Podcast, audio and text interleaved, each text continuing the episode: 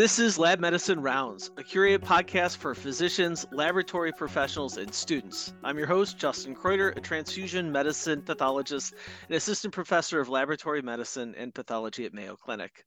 Today, we're rounding with Dr. Allan Jaffe, Wayne and Kathryn Preisel, Professor of Cardiovascular Disease Research, Professor of Laboratory Medicine and Pathology, and Professor of Medicine in the Department of Cardiovascular Diseases at Mayo Clinic to talk about cardiac troponins and checkpoint inhibitors. Thanks for joining us today, Dr. Jaffe. My pleasure to be there. So uh, this is kind of an, a complex topic. Could you kind of give us a kind of an introduction background for this concept of, of checkpoint inhibitors and cardiac troponins? Sure. Let's start by backing up and just talking about checkpoint inhibitors. Hmm. Basically, what they do is that they increase the sensitivity of the immune system by inhibiting certain steps so that antigens that may not in the past have been detected are detected and processed. And what that allows is the ability of the abnormal antigens that are associated with cancer to be detected and to have an immune response mounted against them. And that's why they're effective. And they're revolutionizing cancer therapy. They're used probably at the Mayo Clinic at least 6,000 6, patients per year as an estimate. So they're very commonly used and they cause marked improvement in mortality and morbidity in patients with a variety of cancers. The downside of immune checkpoint inhibitors, however, is there's some antigens that you may not want to be processed. so that immune checkpoint inhibitors can cause a variety of autoimmune phenomena that you prefer to avoid. The most common is probably arthritis and arthralgias, which may occur in anywhere from 10 to 15, maybe even 20% of people getting these checkpoint inhibitors, and usually is easily treated. And there are a variety of others that involve almost every organ system. The most dreaded of these is if it involves the heart and can cause myocarditis. And we don't know the exact incidence of myocarditis, being honest because we only see the critically ill patients where there is a reason to do either a biopsy or a magnetic resonance imaging, which is the way the diagnosis is most often confirmed. So it's said that maybe it's 1% of the people who get immune checkpoint inhibitors. But I would bet if you could do surveillance on a larger group, that it's probably more common and that there are low grade types of presentations that we don't really appreciate. Nonetheless, the sick patients get in the hospital, and that's where troponin becomes an important adjunct both for diagnosis and therapy. Often, it is the troponin that calls attention to the fact that there may be cardiovascular involvement.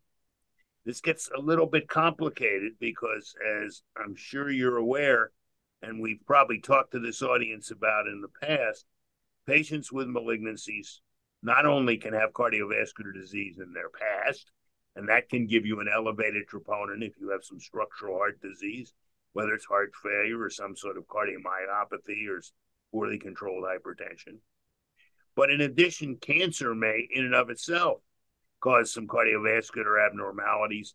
And so having an elevated troponin in and of itself doesn't tell you that you necessarily have immune checkpoint inhibitor myocarditis, but it might call attention in the appropriate person in whom it's unexpected to at least look for that diagnosis. The best way to make the diagnosis is with either biopsy or most often nowadays we use magnetic resonance imaging, which gives one a pretty good signal. And then the issue becomes okay, how do we use troponin and how do we follow these patients? Because therapy becomes critical. Usually it's with high doses of steroids that become tapered, but there are other therapies as well that impact the immune system that people want to know about as well. The tension in this area comes about, however, diagnostically with troponin for a variety of reasons. There's several. The first is that although you can have an elevated troponin, and for example, at the Mayo Clinic, we use cardiac troponin T, and that may lead you to the diagnosis. There are other reasons for troponin T being elevated as well. Those include the things we talked about just a couple of minutes ago in the background segment of prior cardiovascular disease or even cancer related cardiovascular disease. But in addition, it turns out that we've noticed here, and this has been confirmed in the literature as well, that there frequently are elevations of cardiac troponin T in the absence of overt myocarditis or when we think the myocarditis is improving. Our thought about that originally, now partially confirmed in the literature, which I'll mention in a moment, is that cardiac troponin T can be re expressed in damaged skeletal muscle. We showed that some years ago. It's been well documented in a variety of different studies that that can occur. You're a troponin T advocate, you would say, well, they've never sequenced the exact sequence of the protein, and you're making these assumptions based on antibody binding and on mRNA, and maybe that's not perfect. No question, that's a legitimate criticism. But I think the data are now pretty clear that cardiac troponin T can be elevated due to skeletal muscle disease, and myositis is a almost hundred percent concomitant when one has myocarditis, and maybe there's a hint there to the etiology of the of the syndrome. We don't know that yet because we don't know which antigen or antigens are responsible for causing the disease. But the consequence of that is that we've seen patients here who have elevated troponin T. We treat them. We think the myocarditis is under control, and in some instances, improving by MRI. And the MRI findings of myocarditis can persist for a long time, but they can also go away rapidly. So sometimes they go away rapidly, and you say, We're home free, but the troponin T is still markedly elevated.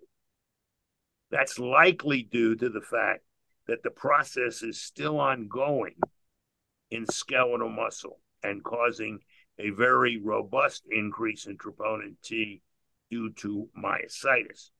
This was recently partially confirmed in a large registry trial that was published in Circulation from the group at Heidelberg. And what they did in these patients who had, they thought, proven immune checkpoint inhibitor myocarditis.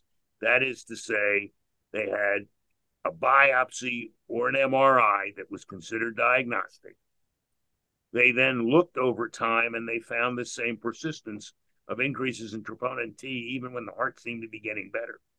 So they biopsied skeletal muscle and were able to show the re-expression of the messenger RNA for a cardiac troponin isoform.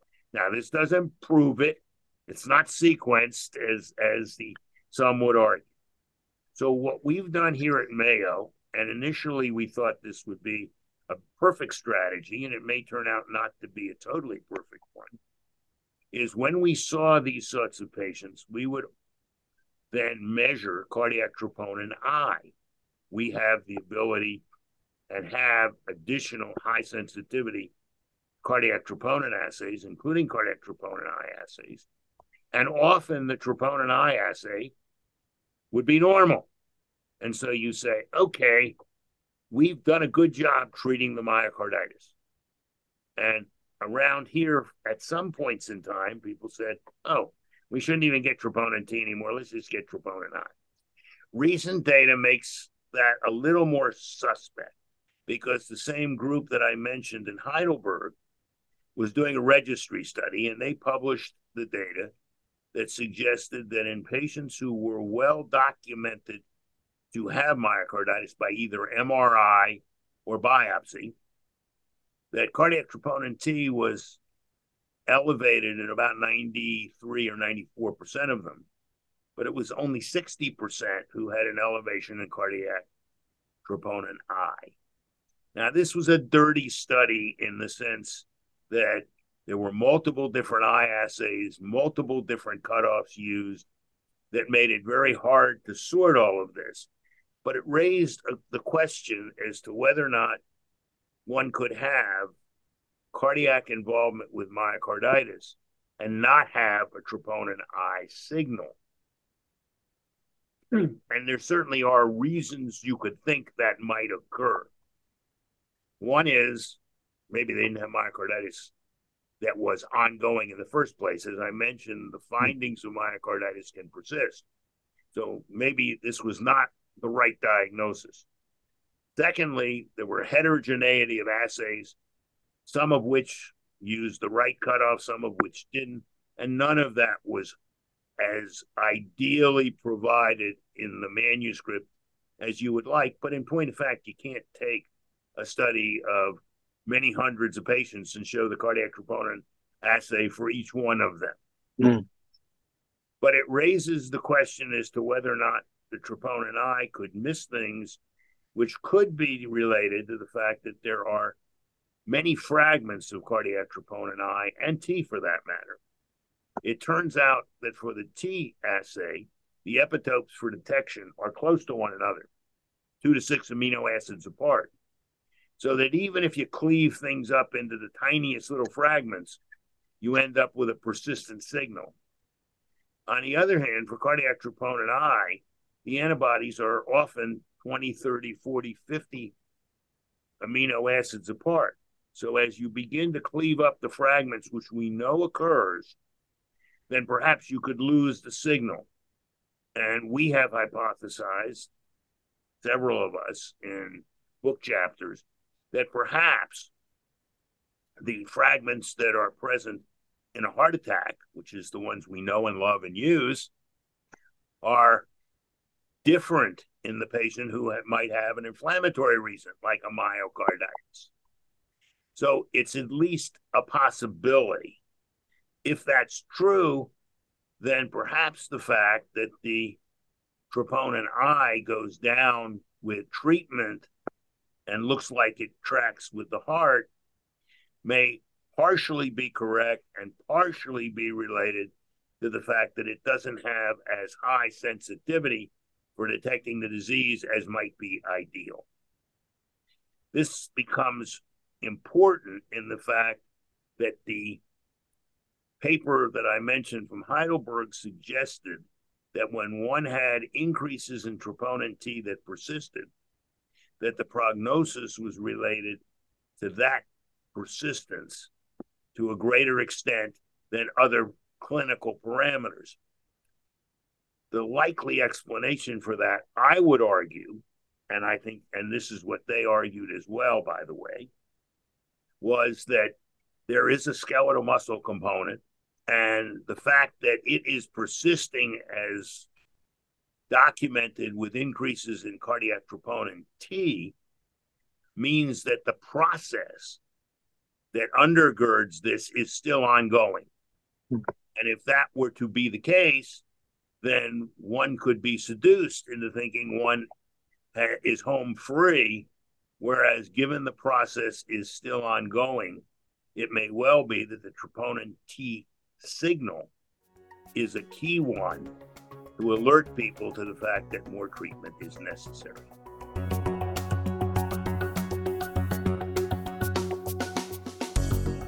For more laboratory education, including a listing of conferences, webinars, and on demand content, visit mayocliniclabs.com forward slash education.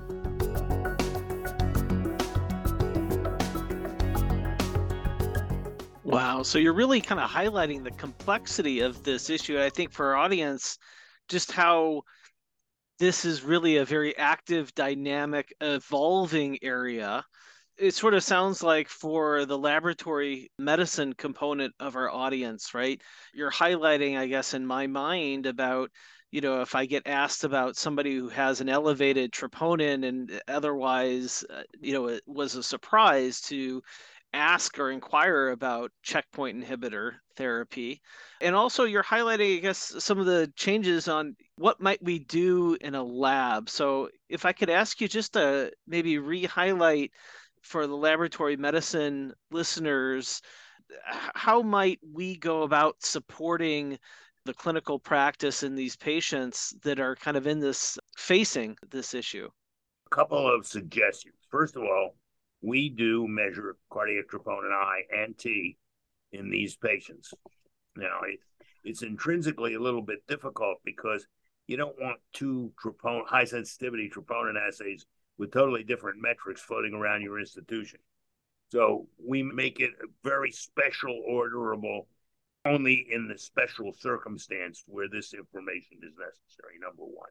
Number two, and I didn't mention this, but I will, we're in an environment now where we're stimulating immunoglobulins in hundreds of different ways, both from vaccinations that we all, and I'm not criticizing vaccinations, but it increases immunoglobulins, and checkpoint inhibitors, which increase the immune response. And we have seen some patients who have had false positive increases because of so called macrotroponins, which are conglomerates of troponin and immunoglobulin. Now, mostly they occur with cardiac troponin I to a greater extent than T, but there certainly are such circumstances where T is involved. And there is a recent abstract in European Society of Cardiology that suggested that even when these were troponin I macrotroponins, that they had an influence on troponin T as well, likely because of interdigitation with the TIC complex, one of the common fragments that exist. So, two or three things that the lab can do. Number one is if indeed you're a large lab, and if you're a small facility, you may not be able to do this, but you could work out an arrangement with a larger lab to measure cardiac troponin I in the subset of patients where it becomes clinically important. And that is helpful. Now, nothing's 100%. So you need to be careful not to simply say, ah, I'm done. If you get reassurance with cardiac troponin I and you're using T. Similarly, you need to be circumspect if you get troponin I that is normal and you get an elevated T or vice versa. So you need to be careful, but I would argue that making arrangements to test for both in this unique circumstance that should occur mostly in tertiary and quaternary referral centers is probably worthwhile. Secondly, we ought to be ready to do troubleshooting for the analytic false positives, whether they're heterophiles or macrotroponins. The easiest way to do that often is to have a second assay and I think most of us would say if the second assay comports better to the clinical circumstance, perhaps that's adequate without doing a lot of additional investigation, although several of us have written guidance papers about how to do those eventual investigations mm-hmm. when and if they are necessary. Finally, the field really needs a much more systematic approach. For example, is cardiac troponin I really not elevated in a bunch of patients with myocarditis. It would be nice if the study that I mentioned had been able to, to do troponin I and T in all the patients, had had the same assay with the same metrics, so we could answer that question definitively. That would be helpful. We then need to figure out whether or not, if the myocarditis part of this abates, and we're left with the myositis, whether or not we need to continue therapy at a same level, a different level, what are the appropriate therapeutic responses? So the laboratory can help by giving clinicians the tools, but there's a clinical part of this that re- depends on the judgment of the clinicians and eventually additional research. So it seems like to go from here, you say research, I'm sure our student listeners' eyes perk up for opportunities. You're highlighting a, a role for the laboratory going forward, as well as the clinical team.